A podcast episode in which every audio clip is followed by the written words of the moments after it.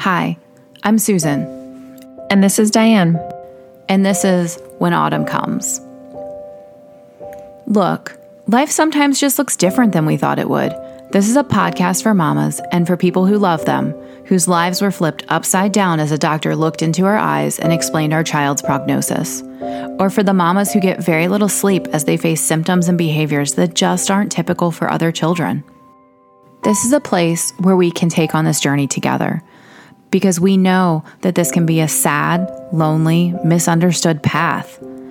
But we also know that as colder temperatures and darker days begin to appear, so do the golden leaves and beautiful sunsets of autumn. We know that life comes in seasons. We know that in our world, 24 hours can hold so much change that it feels like four seasons in one day. We are here to let you share your story, let you laugh and let you cry, let you learn and let you grow, together with other mothers when autumn comes.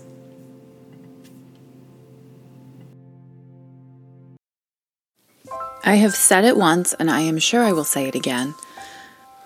But no matter what kind of journey you're on, it's super helpful to find a friend. I highly recommend to new NICU moms to find a friend in the NICU. I have overly recommended that if you are new to the medical mom journey that you find yourself some medical mom friends. These are people who you can just vent to and cry to and they're like, "Okay, I see you. You're not crazy. I see you. Let's keep going." In the last year, I've also found that it is super, super helpful to find yourself a grief buddy if you are grieving. When you are interviewing potential said grief buddy candidates, I think it's really important that you A, have the same dark or not dark, whatever your preference is, sense of humor. I think you need to be completely okay with crying in front of said person. And I think it's very important that you are completely okay with having 1,500 different conversations at one time because grief brain is real and you just pretty much go in all different directions. Today you're meeting Kristen. Kristen is my grief buddy, and I'm so excited for her to be here. Without giving too much away, I have to say that I, I absolutely dislike the saying, take the lemons life hands you and turn it into lemonade. I do love lemonade, let's be real. Medicine balls from Starbucks, mm, love me some of that. However, I don't think we should all be forced to find the good and make things good out of a really, really sucky situation. There are a handful of us, though, myself included, who make lemonade as part of the healing process. I personally am doing this podcast and doing public speaking engagements and writing a book because that is how I honor my daughter and I honor this really unfortunate yet beautiful journey that I've been handed. Kristen and her family, they opened a nonprofit over a decade ago, and they are doing this to honor Samantha and help so many kids in our community. So, without further ado, meet my grief buddy. I'm very excited today because today's guest is one of my favorite people and she is lovely and now she's making funny faces at me. You get to meet Kristen today. Kristen is she is somebody who God decided to cross my path with and we quickly became friends even though we weren't supposed to. Meet Kristen. Kristen, do you want to introduce yourself and tell us a little bit about um, your family and why you're here? Because you are not a medical mom. I'm not a medical mom. I am, I don't know where to start. So, um, I am the oldest of two siblings. So, my mom is Malia and dad's Joe. And then uh, my younger sister, Samantha. Um, and then I am married to my husband, Brian, who is from California and is a We permanent don't need your whole family Here's tree, whole woman. thing. I'm a social worker. That's what I do. Like, I probably would have drawn this out in a square and a little I like circle and, you know, It's a podcast, though. We don't need visuals. Some of us are visual learners. I'll draw that out for notes. so, Kristen is here because she is a sibling of a medical sister. oh, yeah, that part. And that part. I mean, we know your whole family tree now. Do you want to give your social security number too? Um, I love siblings, so I am so excited for this conversation. I love to get a perspective into my kids' head. It's the best. Here's the reason I'm really, other than the fact that, as you can tell, Kristen and I are really good friends at this point, we have had a sibling on the show. And the difference is, and Kristen, you can maybe address this for me. She was um, Megan's sister and brother had cerebral palsy. They were triplets. Triplets, that's right. Now, Kristen is a medical sibling because your sister had cancer. I kind of wanted to dive into a little bit about like how it's different having a sister for 16 years and then her getting a diagnosis. Like you guys were living a typical Virginia life. Everything was going peachy and you were doing your thing. And then she got a cancer diagnosis. And how did that affect the family?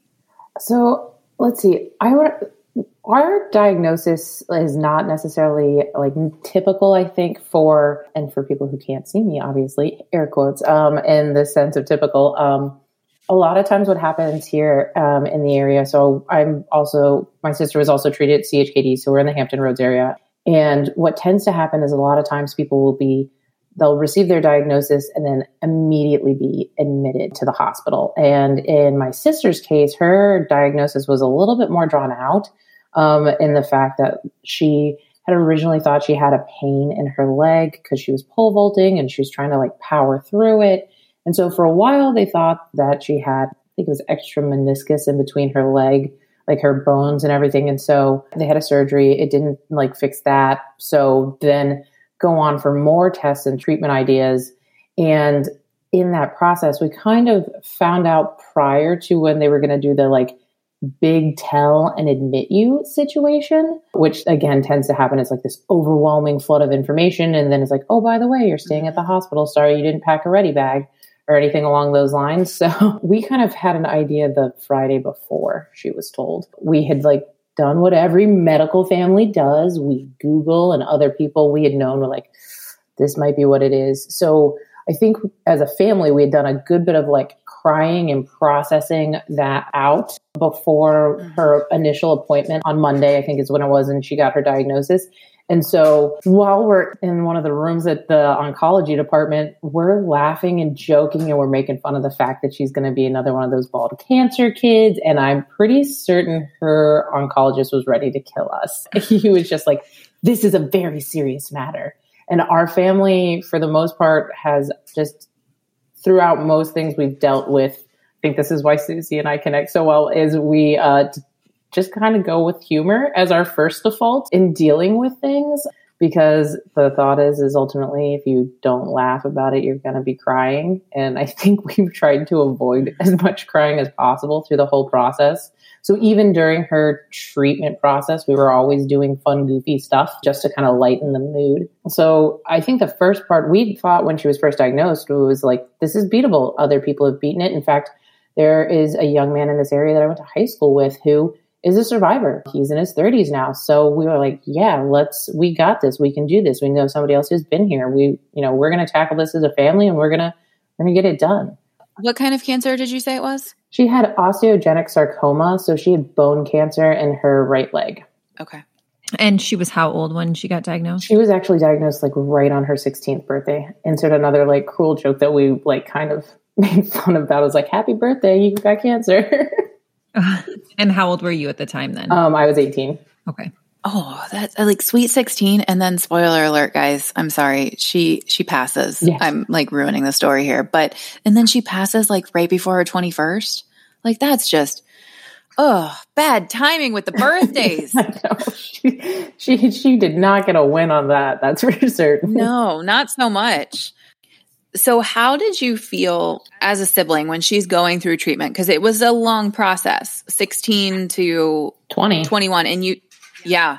The, man, as a sibling during the process. So I, one of the things is, is I was older when my sister was diagnosed. There are a lot of like resources and things available for siblings, or there used to be. I'm not quite certain anymore at the hospital to help them understand all of the different things that would happen. They had this great program that was called XIBS and it was like this day where kids under the age of 12 or something could come in you would learn about like how much blood your body actually has so that when your siblings had blood draws like it wasn't scary and like, they would go huh. through the emergency department so you would know because you cancer patients and you guys have been there yeah. Eh, medical families you just end up slammed in in the emergency department at some point and it's a totally different protocol than you know what it's like as a typical healthier family you know your protocol for going in is different. You end up in like mm-hmm. isolation room. And so they walked all of these kids through that but i was 18 at the time. And so what was great is at the time the social worker let some of us older siblings kind of serve as mentors for the program or volunteers. So she was very fantastic about that and getting to know it. But i was also at an interesting point in my life because i was graduating, I was going to prom, I was graduating high school, and I was going off to college.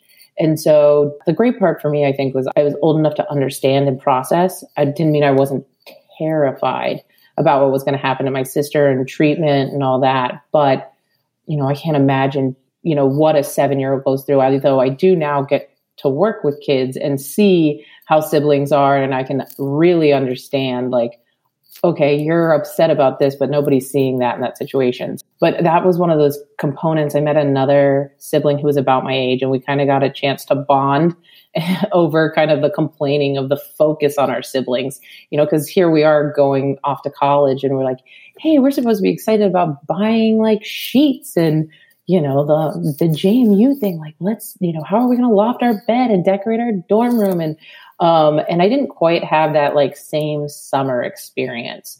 Mm-hmm. I don't think I regret it at all. You know, there are lots of people who are like, oh, I'm so like, I regret that I didn't get that. Because it was still really a cool experience getting to do it with my friends and things along those lines at the time. And it definitely made me very independent. I didn't realize when I went away to college how much more I did like on my own as an adult compared to my classmates until we were there. And I was like, you don't know how to do your laundry? Like, haven't you been forced to have to do it yourself on the weekends? was there a feeling of deep down, like, I can't wait to get out of here just because it was so much going on and there was probably a lot of pain and anxiety associated with it? Or was there a, I feel guilty because I shouldn't be leaving when she's going through this? Or like, what were you feeling like during that time? That was more kind of where I was as I felt guilty because at the time my mom had just graduated college, so she had left her job, went to school, got her college degree while I was finishing high school, and she had these like big plans for what she wanted to do career wise. And right after that, she transitioned to being a medical caregiver for my sister. Um, and I think her first year, she spent like 270 to 280 days in the hospital with treatment, and it was kind of on and off. Like you would spend like 10 days in, they'd send you home, and then you'd end up back in there because you'd spike a fever or something. But so I always just felt really guilty that like here I was going off somewhere else where I was supposed to be, you know, the whole college experience, like staying out late and sleeping and eating mac and cheese in your dorm room or whatever. And my like I felt bad that I was leaving my family behind to like have to deal with this this big like issue. I did end up coming home almost every weekend. Um, and so would spend the weekends um, at the hospital with her and we would like make them kind of like slumber parties and things like that. So I did feel what was great is being able to do that is I could give my mom at least a little bit of a break. I always hear you guys talk about it. I'm like, what a bummer that you don't have like an 18 year old like hanging around. You can just push like, you know, you learn it. You learn to push the, the buttons and go, oh my gosh, this thing doesn't need to be beeping. There's an occlusion. Yeah, right. It's not actually like air in the line. Like, let's just, let's go back to sleep. So it was, that was one of the things that I did feel like I could kind of help with is that like I could come home and give my parents that kind of break on the weekends. And then they would like go to Busch Gardens or they would get to do like parent date stuff Mm-hmm. once I think my mom started to trust me well enough with my sister that like I wasn't going to drop her or something. Like that was the hardest part is feeling like I couldn't do anything. And they told me they're like you have to go to school. My sister said do not stay home, do not skip college, don't do that. But I think there was probably one weekend a month that I stayed at, at JMU and then I came home every weekend. And were you and your sister super close prior to her diagnosis? Oh man, uh, we were like two fighting wet cats, if that's even a thing. I don't know. Uh, my parents would have to like pull us apart because we were at that age, you know, when you've got, I don't, Susie, I know you have a sister, so it's like there's like this time frame in your like teenage life where you just can't stand your sister and you're always fighting. And it was at the point where, like, when she eventually got to go to college for a little bit, I would, and this was before there was a lot of Facebook, but there would be pictures of her on Facebook, and I'd be like, You're in my sweater. You're going to stretch it out. Like, because she was definitely better down than I was. And I'm like, Don't ruin my sweater. um, so like at that point we were definitely still i mean we still fought on and off while she was in treatment but we became much closer through that process as things progressed in treatment and taking care of her and things like that. That's really cool. Can you talk about like the good times and the bad times in the hospital? Because you guys spent a lot of time in the hospital together and through mm-hmm. treatment. And for families who may be facing this soon or now or going through hospital life your friendships became hospital people, right?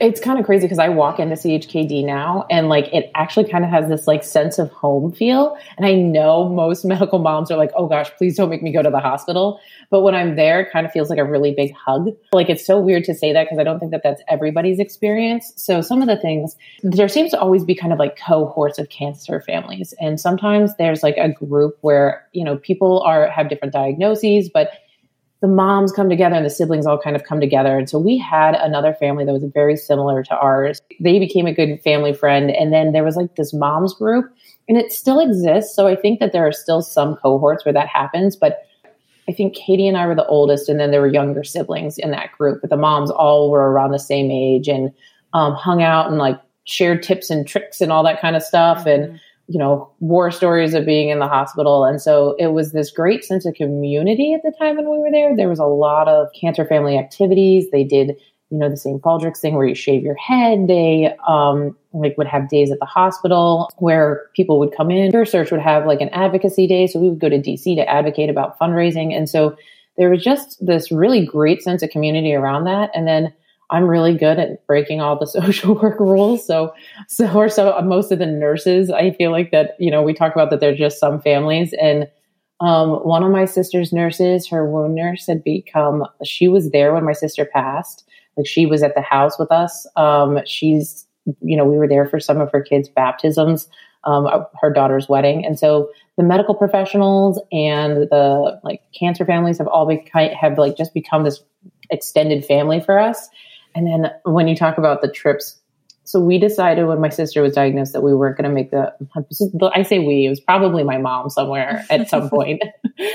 and she was known as like the bag lady at the hospital. But we said whenever Sam was going to be admitted, we were, it wasn't going to be boring. So we would always come up with like a theme for her room for the time that she was there. So a lot i mean a lot of medical families spend holidays so we definitely had like a st patrick's day theme and a valentine's day theme and all that kind of stuff. But then when it would get kind of like waney as far as like okay it's the summer like we would do you know a luau or we would do like an ice cream party theme and we would just go to the dollar store and, or even cut the craft paper up and do all that kind of stuff and put decorations up on her window and along the edges of her like hospital bed and things like that just to kind of keep the atmosphere light because it's already like mm-hmm. crummy to have to be there. We watched the Red Sox win the World Series there. My sister's like a massive Red Sox fan. But that was the only thing that you could watch like as an adult at CHKD because yeah they were like was Disney owned them at the time. so it was like, oh cool, we can watch ESPN and that's about it. Mm-hmm. So we would we would do a ton of those like different just fun ways to keep things entertained or bringing art like little arts and crafts so that we you know wouldn't be miserable while you were there. As a sibling, did you ever not feel like you were part of the community? Did you always feel welcomed to all of that or did you kind of feel like an outsider at all? In the thick of it, I always felt part of the community. I think it's when you're given like the cure diagnosis or a child is passing away. There's a lot of times then when you just kind of feel a disconnect from the community at that point.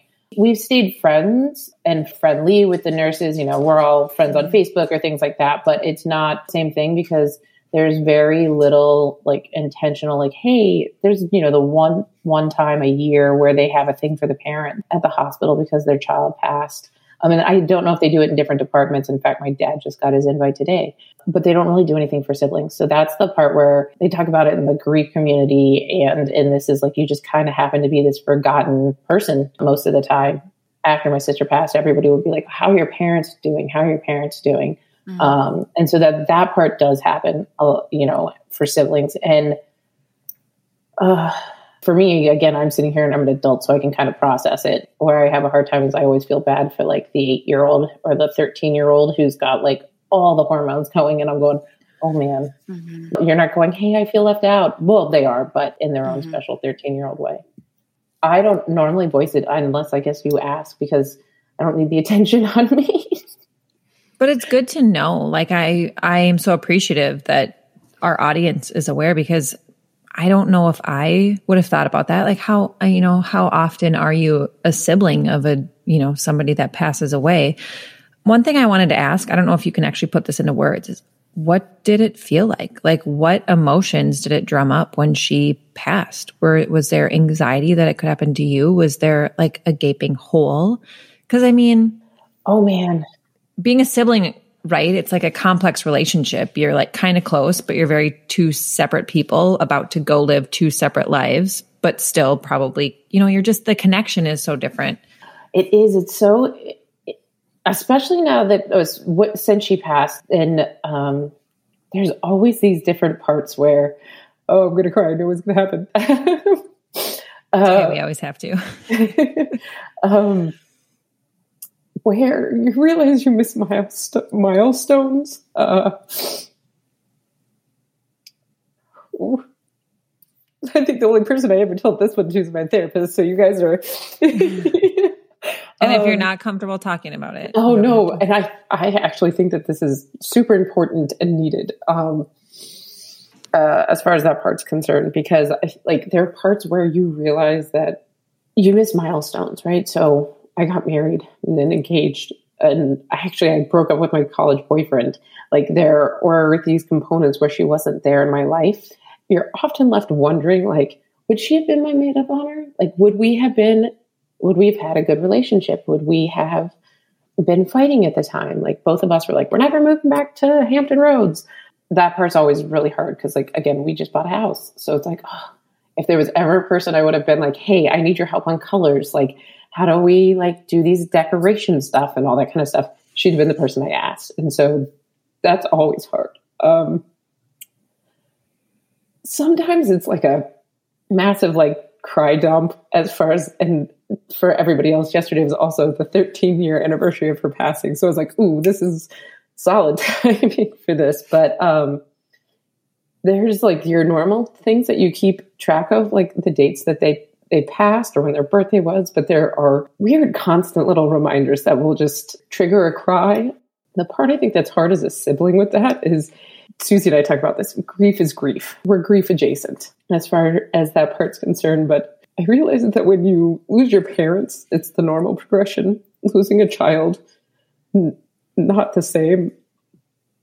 Losing a sibling puts you in this weird spot, especially when it's your only sibling, because you realize that um, a lot of us share stories where it's like, hey, remember this thing when we were younger? And I can do that with my dad.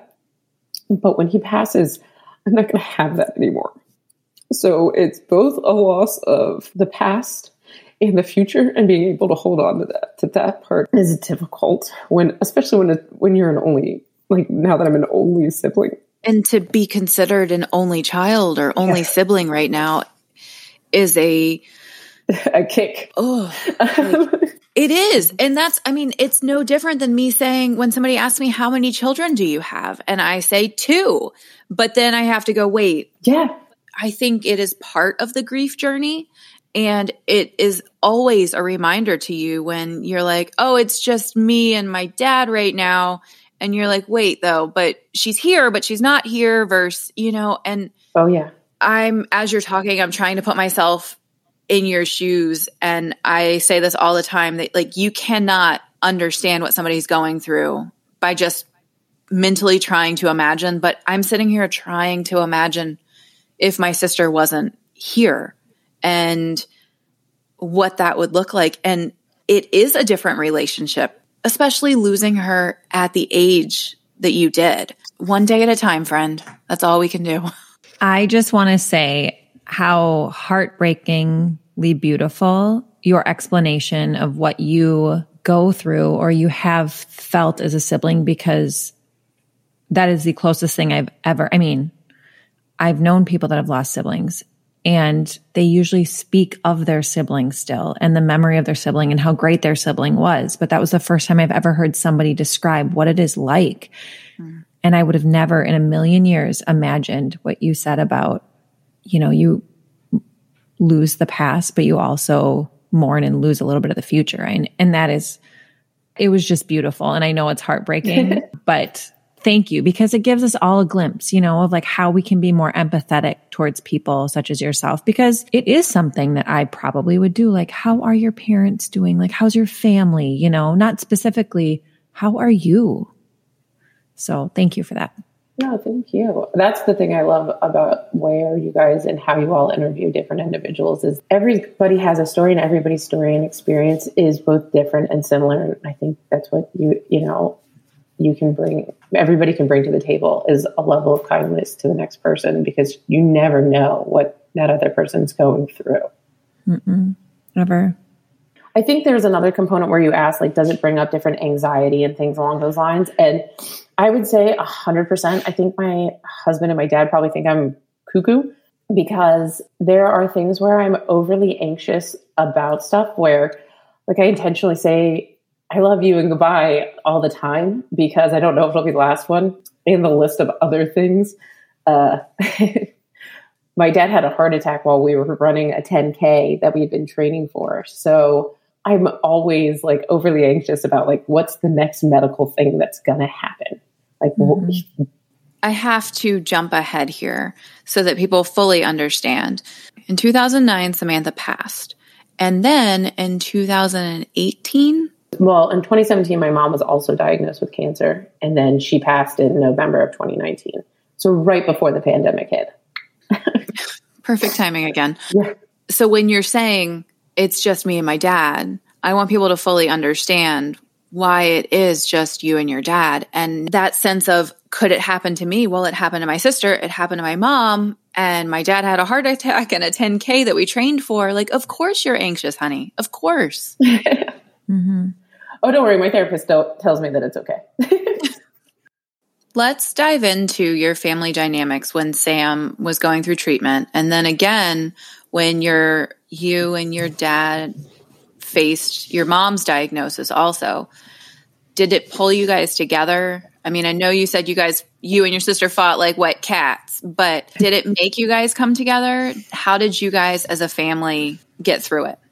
It was interesting. So uh, I know, Susie, you didn't really get a chance to meet my mom um, much, but uh, I got she, a hug. I want to tell yeah, you, my I mom. Got, I got a Malia hug, and I am going to always treasure that hug. That I mean, it was super awkward, and she like climbed out of a wheelchair, and she was like, "I have to hug you." And little did I know, I would become such good friends with you, and I would forever appreciate that hug from a pretty much a stranger. But yes go ahead. that, well, that's also how my mom was. Like, my mom would hug everyone, and everyone was her friend. And so, you know, most people go in for like a handshake, and she's like, I'm just going to hug you. And I'm like, oh please, mom, please. Oh gosh, okay. I love that. I would have hugged your mom for sure. um, so, so my mom, we kind of, I would say we definitely had a very matriarchal e like family, so to speak, just because my mom was like, all right, here's how we're dealing with this. She very much told my sister she could have like her one hour of being sad every day. She'd be like, you can be sad, you can have your one hour under the covers, and then that's it, no more. At some point, I wasn't privy to said parent conversation, but I guess it sounded a bit along the lines of like, mom said, I'll take care of Sam. There were a couple of like stumbles I remember, like where she tried to go, like, okay, well, I can work and we can like piecemeal other people staying at the hospital. But at some point, she was like, nope, that's not going to happen. And so the division of things was dad was going to work and mom was going to take care of Sam. Dad did learn a whole bunch of stuff, like we would have to do port changes because a lot of cancer kids will have like central lines and then all the little dangly bits hang out. And so that's going to be a very clean, sterile environment. So my dad would always do that because that was like he was good at it. And there were a bunch of other different things that he helped with, but mom was the one who would take Sam to and from doctor's appointments and things like that. And then when I was in town, I would just help how I could. This was, you know, well before meal train or things like that. So sometimes our church would, you know, organize meals, but we have all seen how sometimes that works out. Like they just end up either in the freezer or there's this TV show, The Unicorn, in that the guy's wife passes away and they end up with like a year and a half worth of casseroles. and it kind of was like how it was is like we would end up with so many casseroles that like we wouldn't need them for a while. Um, and so that's kind of what we did. And then, you know, I'd come home, I'd help clean, I'd help do laundry, you know, those different types of things. Chemo laundry had to get done completely separately because, you know, it's got cooties on it and all the extra potential chemo drugs.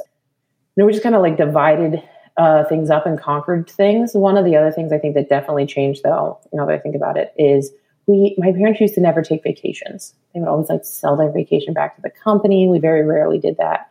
Um, when my sister was diagnosed, we took vacations. Like my, we went to Disney a couple of times. We went on a cruise. We like that became the thing. I was like we're going to make memory. Mm-hmm. And after she passed, that's what we did. We said, you know, sitting around at Christmas exchanging presents is what good is a bunch of junk? So we've always um, gone on vacation around the holidays. Part is a grief coping technique, and it's a great time. Everybody's got it off, anyways. So, like the vacations you view as like such a gift to be able yeah. to spend time together before she passed.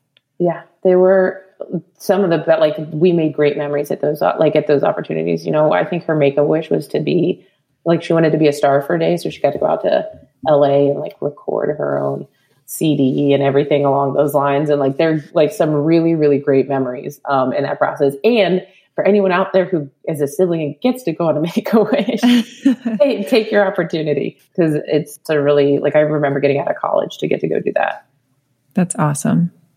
So your family then, Sam passes, and many mm-hmm. years later, you guys decide you want to do something to honor her. Oh gosh. So, where to start with all of that part? Because part of it came from our experience, like most people who start organizations. And so, um, my sister ended up during her treatment process becoming an above the knee amputee. During that, we learned a lot of different things, like her the running prosthetic that she wanted because she was a pole vaulter and wanted to get back into running.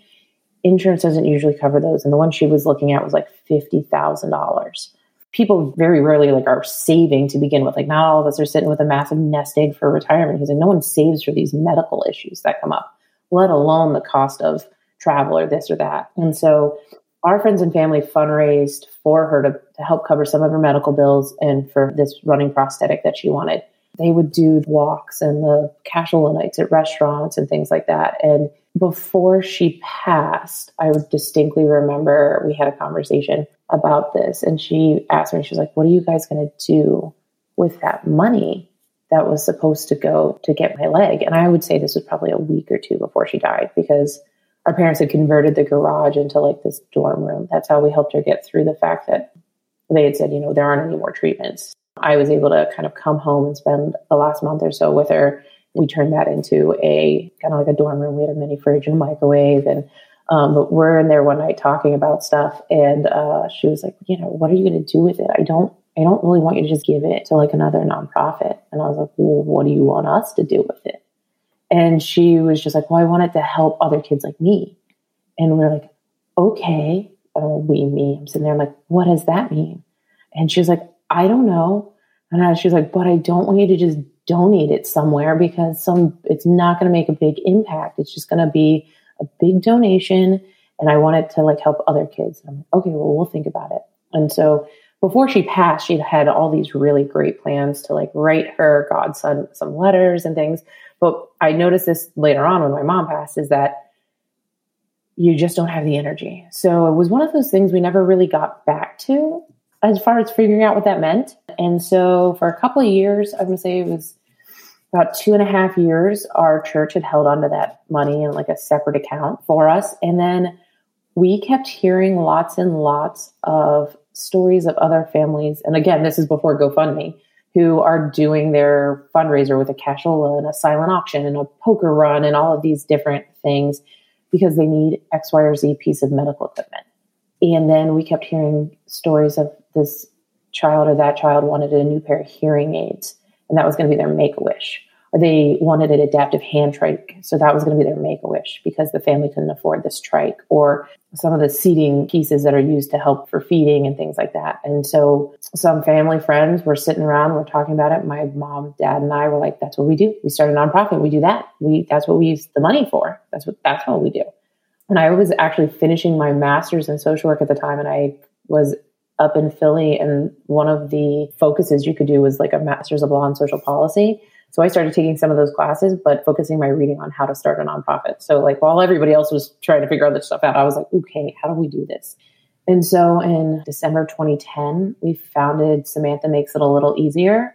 It was my dad's genius idea to name it Smile. I distinctly remember being like, we can't name an organization Smile. That's like so dumb. Like Sam would hate it. And I was like, no one's going to know what Smile means and he wanted to name it that because my sister was known for like this big smile that she had. She would light up a room when she would walk in. And um, my dad was like, Yeah, we can. If we name it Samantha, makes it a little easier. And I was like, Darn it, you're right, we can.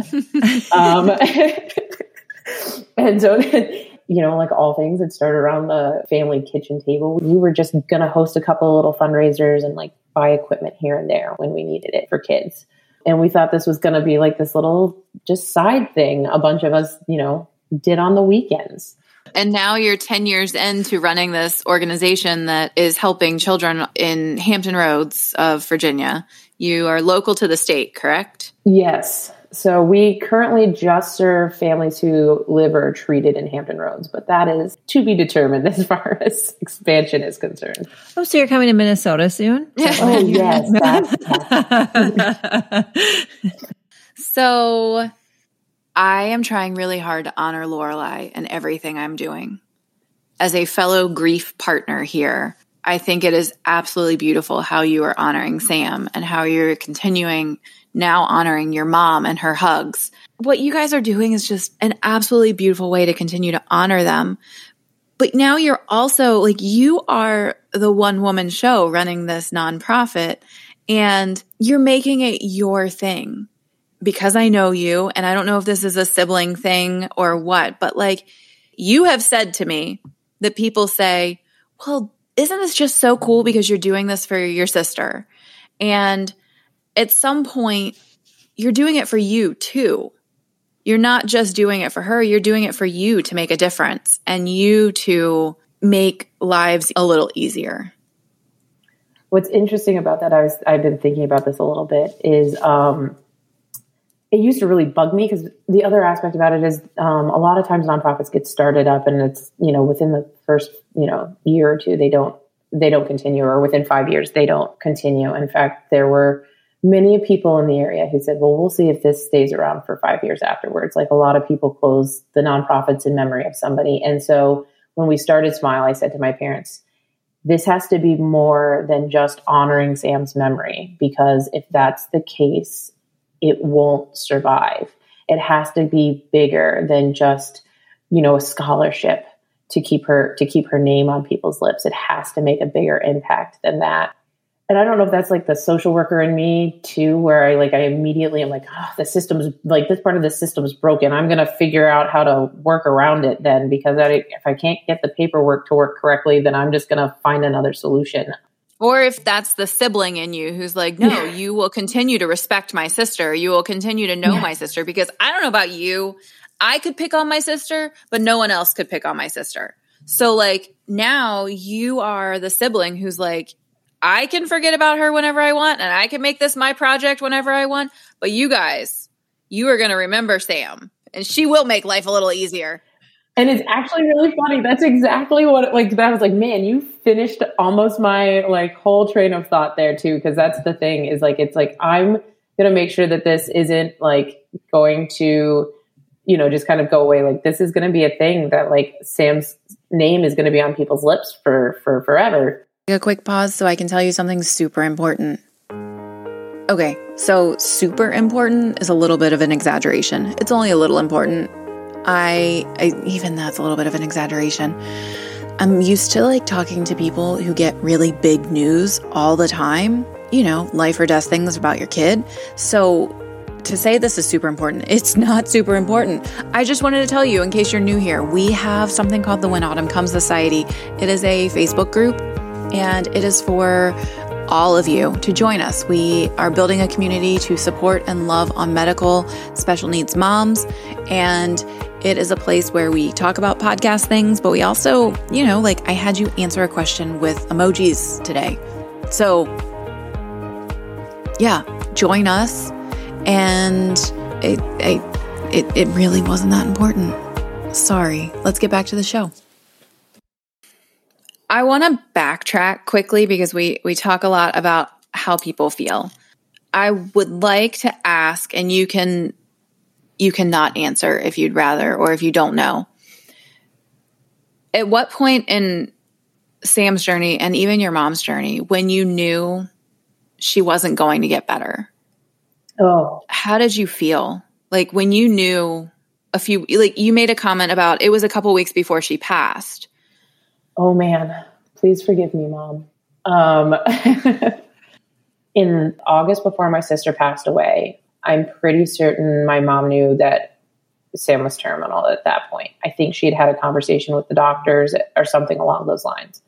And they let her continue to go back and forth to East Carolina. She was um, a nutrition major there. Her goal was actually you know, for a kid who was always a pain in the behind and a troublemaker, um, I will say when she was diagnosed with cancer, things totally changed because um, she wanted to become a nutritionist so she could help children who were on the autism spectrum or who had sensory issues figure out how to have a well balanced diet so that they could eat healthy, even though they may be averse to particular colors or textures. She would drive herself down to school and drive herself back. I'm telling this part because when we found out in I want to say like November December timeframe, mom and dad had planned a trip to Disney like for over Christmas and New Year. It was like, oh, we're gonna go do this. And one day Sam on her drive back was having trouble and she's like, Mom, I like I can't do this anymore. Like something it's like she pulled over on the side of the road. My parents both drove to pick her up in her cruddy Ford Explorer and drove it back to Virginia Beach and they took her to the doctor. My mom called me uh, up at college to let me know that they had some bad news is that Sam's cancer had come back and that it was in her lungs. And I was in my cruddy apartment and I hit the floor crying. Uh, I feel so bad. My poor, my boyfriend and my roommate at the time, both of them like end up getting home and I'm just like sobbing um, in the hallway of our apartment. And unbeknownst at the same time, in the midst of all of this, um, the next day I had to take my comprehensive finals for my social work degree. And they had me sit in front of this panel and do orals. Um, and I bombed it. And one of my professors asked, like, Kristen, you've been, you've had straight A's this whole time. What's going on? I was like, I found out my sister was dying last night. And they all just were like, what? Like, we didn't know she was in treatment or any of these things. And I was like, like, oh, we could have rescheduled. I didn't even think about it. I like, I had my massive cry fest. I was like, I've got to go take this test and then I'm to go home. Like, that was just like what I was to do. And so I, like, when I found out with Sam, um, obviously it was a crying, heaping mess. Uh, and then we got home and it was, she was angry. So if anyone ever like thinks that everybody like always comes to terms with things right away, not necessarily the case. Watching a 20 year old uh, scream in Disney World. Are we only here because I'm dying? Probably not. um, not uh, how everyone expects to spend their December. What do you do? What do you feel? Do you sit with Sam for the month? Do you like laugh and do you, or do you just survive until she passes? Oh man.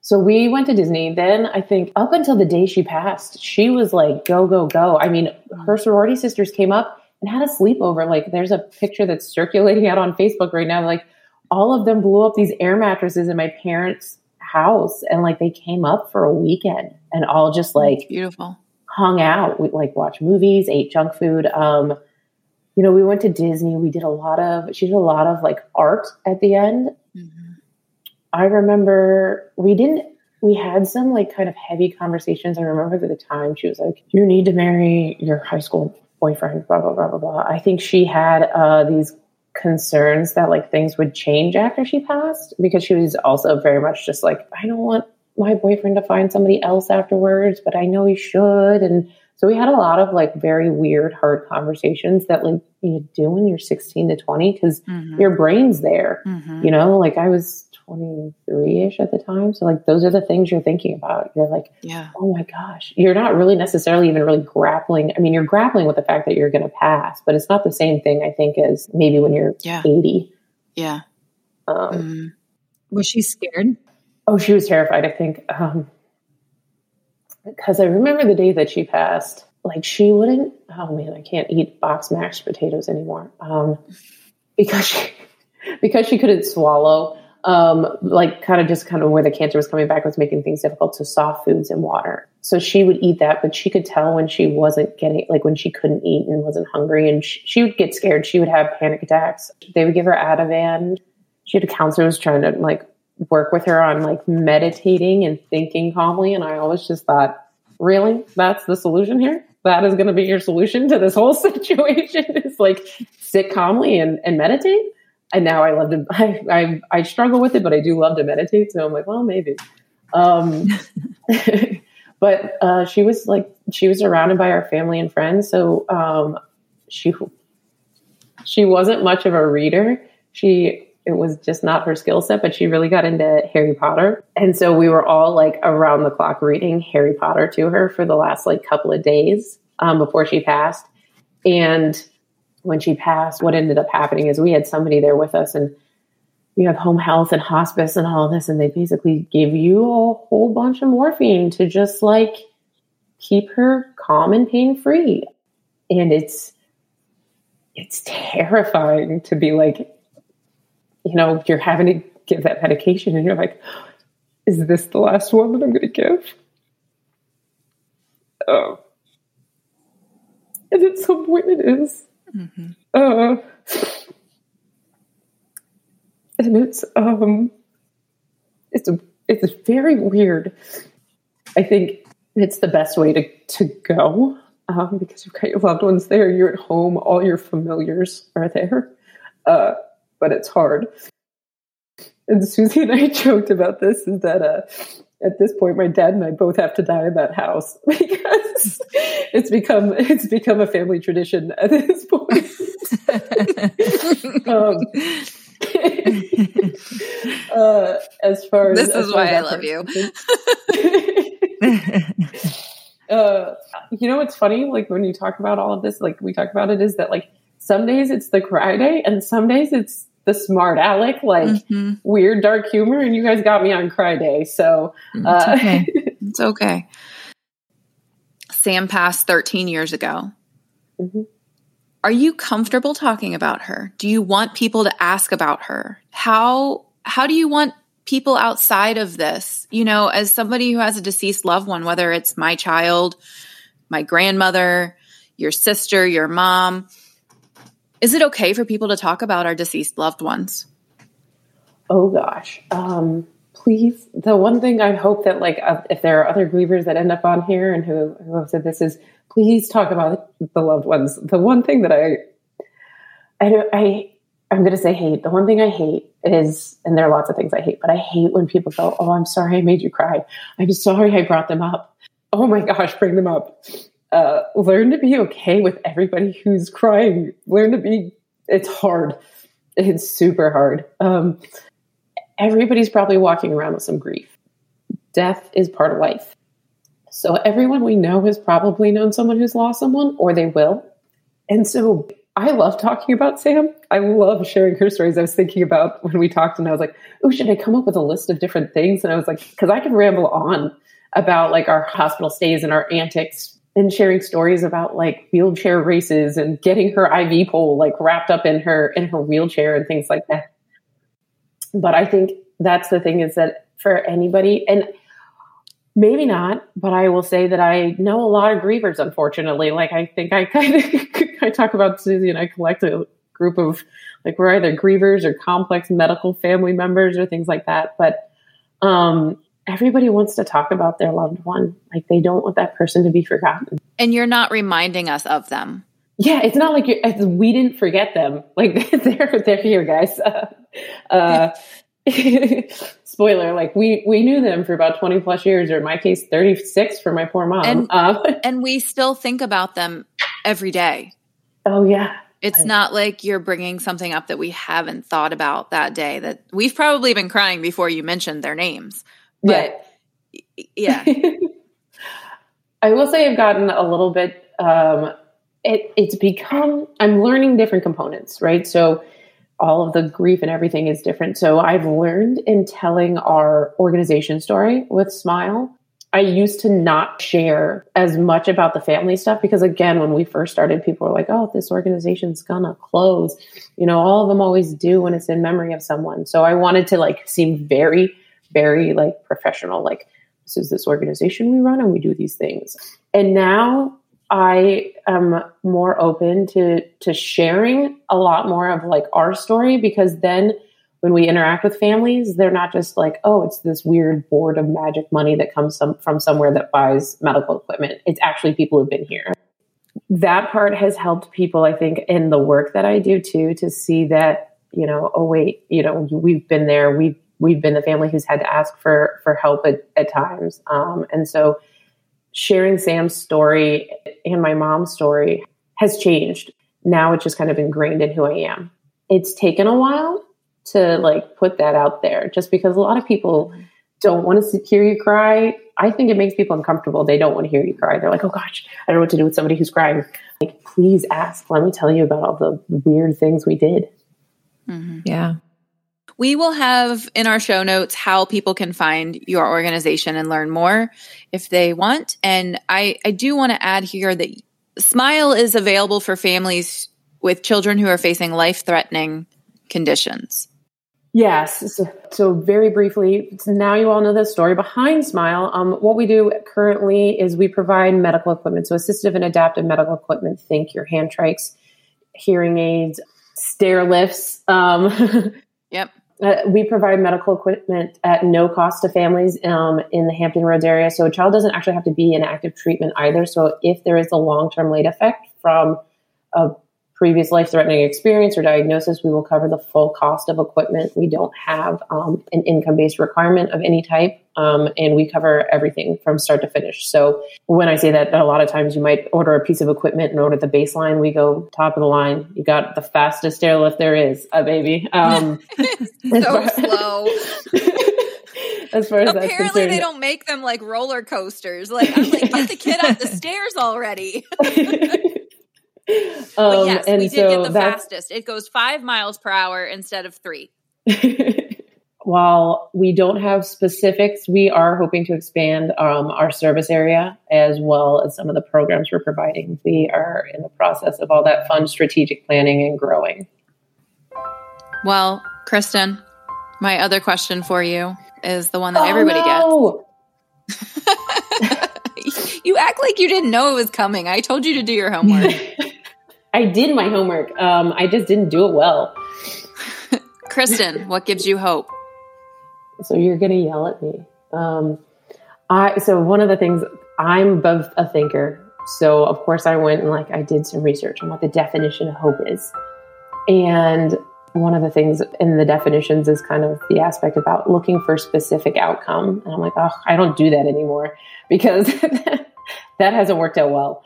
Um, and so I, I thought a little bit about this, it's going to be really cheesy, but I think what gives me hope is people's smiles and kindness to other people because that restores my my hope in, in people and humanity because you can break down so much with a shared smile with somebody and that's you know since we can't all run around hugging each other anymore that's one of the best ways that like we can connect and tell people that you know that we love them that we're excited to see them. It's like getting, you know, you see kids smile light up when they see their mom. That's what gives me hope is that seeing people to continue to smile and to share that and be kind to other people lets me to know that while some things are kind of cruddy, they're still going to be good in the world.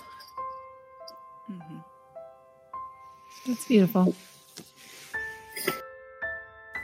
Okay, so this is my seventh attempt at wrapping up this episode. Every time I start, I get all grief buddy mama bear on the listeners. And you guys don't deserve grief buddy mama bear. You don't deserve to hear the wrath of Suze. So I'm just going to, you know, leave it with what Kristen said. I, I want to pull up one of the quotes that she said because if you walk away with nothing else from this episode, maybe you skipped over the part about honoring Samantha or hugging Malia. You didn't learn anything about Smile. Hypothetically, you guys learned a lot. The one thing I want you guys to walk away with is this. Kristen said, Everybody has a story, and everybody's story and experience is both different and similar at the same time. That's what everybody can bring to the table a level of kindness because you never know what that other person is going through. So be kind, guys, because you don't know who's making the wicked good lemonade because they have to. You don't know who's setting up the lemonade stand because that's their way of honoring someone that they're grieving. You also don't know who's putting whiskey in their lemonade. So be kind.